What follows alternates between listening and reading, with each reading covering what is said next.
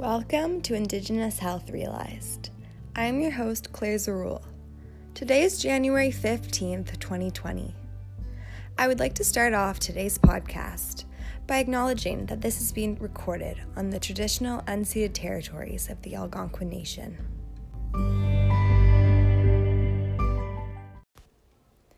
In this first episode, we will be discussing some of the root causes of inequity in Indigenous health and what is required for the health and wellness of Indigenous Canadians to be realized. According to public health experts, medical practitioners are finding success treating Indigenous patients when they go beyond traditional medicine and take into consideration the larger social, political, and historical issues and dynamics that are often at the root of Indigenous health disparities. This five part series explores the deterioration that has been caused by historical colonization and current paternal government policies, and closing the gap in health outcomes between Indigenous peoples and the rest of Canadians. That Indigenous individuals and communities must be active participants in their own healthcare.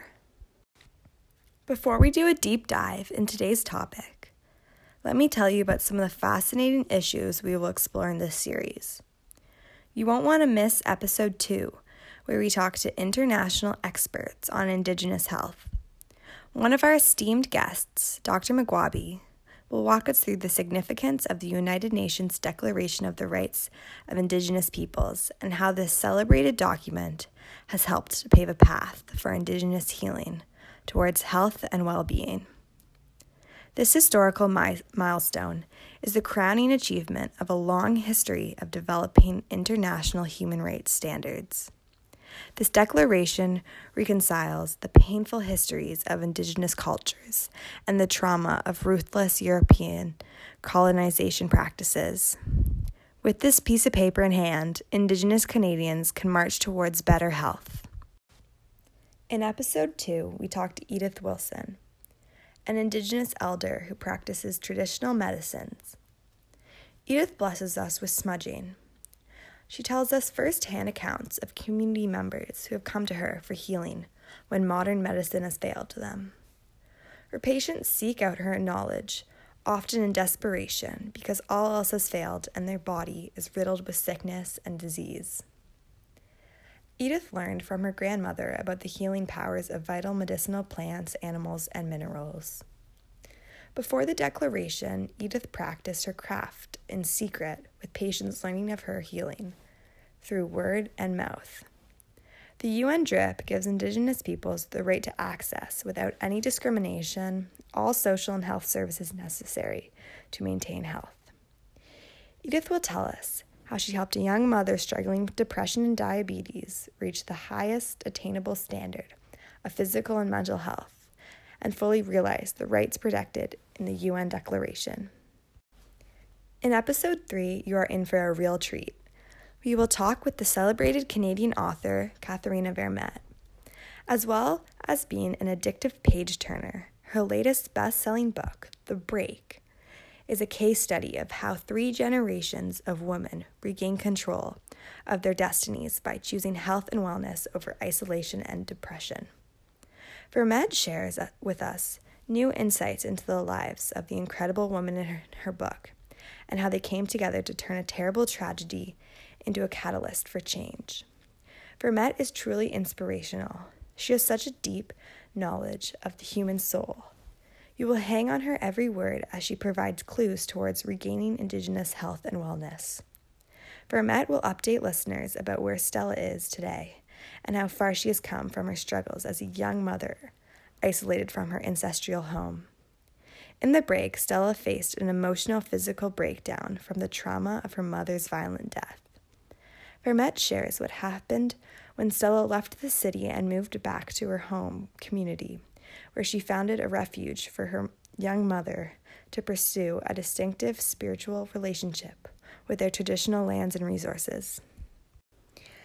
And in episode four, we do a systems check of how we as Canadians are doing to support Indigenous health.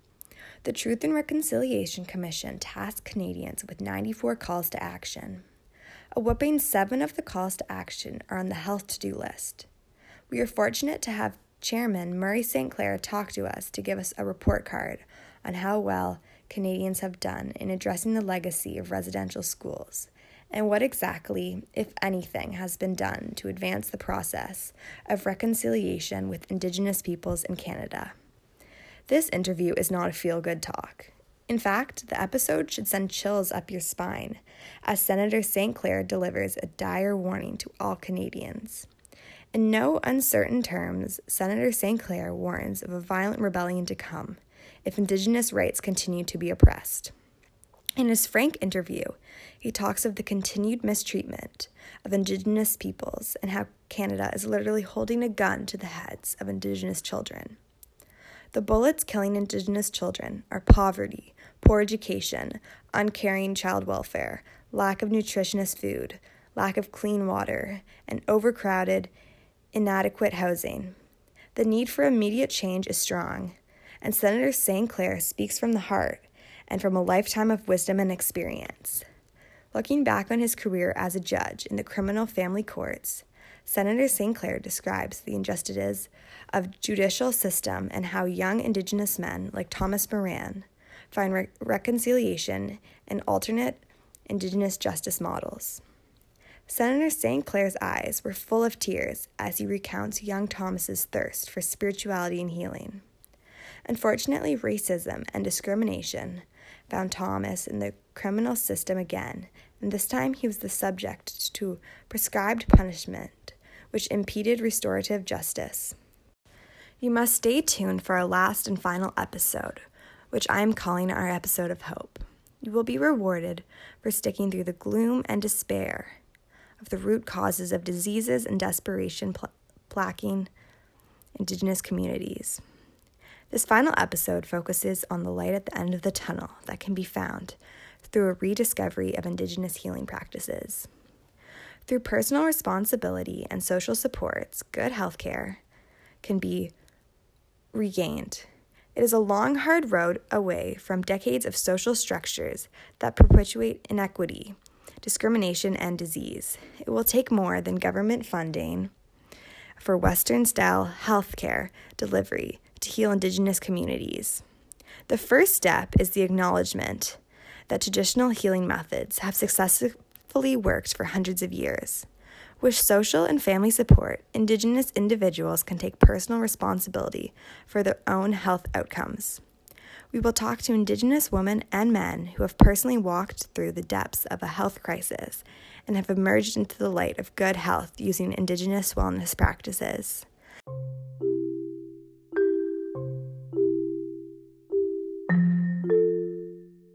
Now, back to today's episode about the deterioration that has been caused by historical colonization and current paternal government policies, and to closing the gap in health outcomes between Indigenous peoples and the rest of Canadians. How Indigenous individuals and communities must be active participants in their own healthcare. Now, what is the secret to good health, long life, and happiness? Is it even possible in today's world? How are health and our societal social structures related? These are some of the questions that we will be asking the experts who are our guests on today's episode. It is important to consider an Indigenous perspective when trying to understand the underlying causes of the healthcare gap. There is a strong connection between loss of Indigenous culture and community and the existence of addictions, mental illness, and chronic diseases. Studies have shown that when indigenous individuals leave their traditional community and move to the city, that they are more likely to suffer from lifestyle diseases as a result of poor diet, low physical activity, overcrowding, and poor housing conditions and pollution. Decades of insufficient government funding for health technology and data is the result of racism in health delivery that ignores cultural differences, indigenous languages, and isolated patients from community. It is widely understood that isolation from indigenous identity has a negative effect on health and well being. When I was sick last summer with bronchitis, I was surrounded by my family. I rested in a quiet room in a comfortable bed. My mom brought me healthy food to eat. but most of all, my family was there to comfort me. As soon as my body was healed, I was not alone. I was cared for and loved. I can't imagine being sick and being and not being supported by social networks that I trusted. This is what Indigenous people face every day in Canada. It is discrimination and racism that prevents wellness and the attainment of health. And sometimes it is simply lack of understanding that Indigenous people know what they need to flourish, and it is not Western ways. It is tried and tested Indigenous traditions.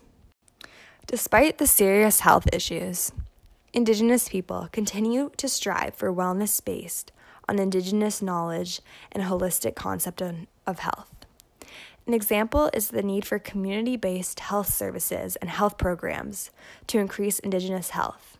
To reach wellness, Indigenous people seek a balance of four elements of wellness physical, mental, emotional, and spiritual.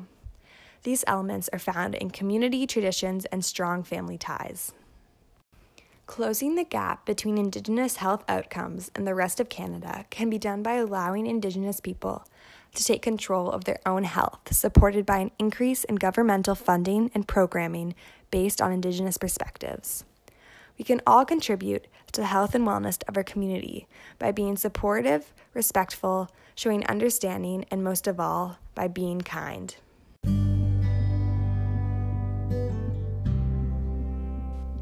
Until next episode, this is Claire Zarul signing off on Indigenous Health Realized. Be well and Miigwech.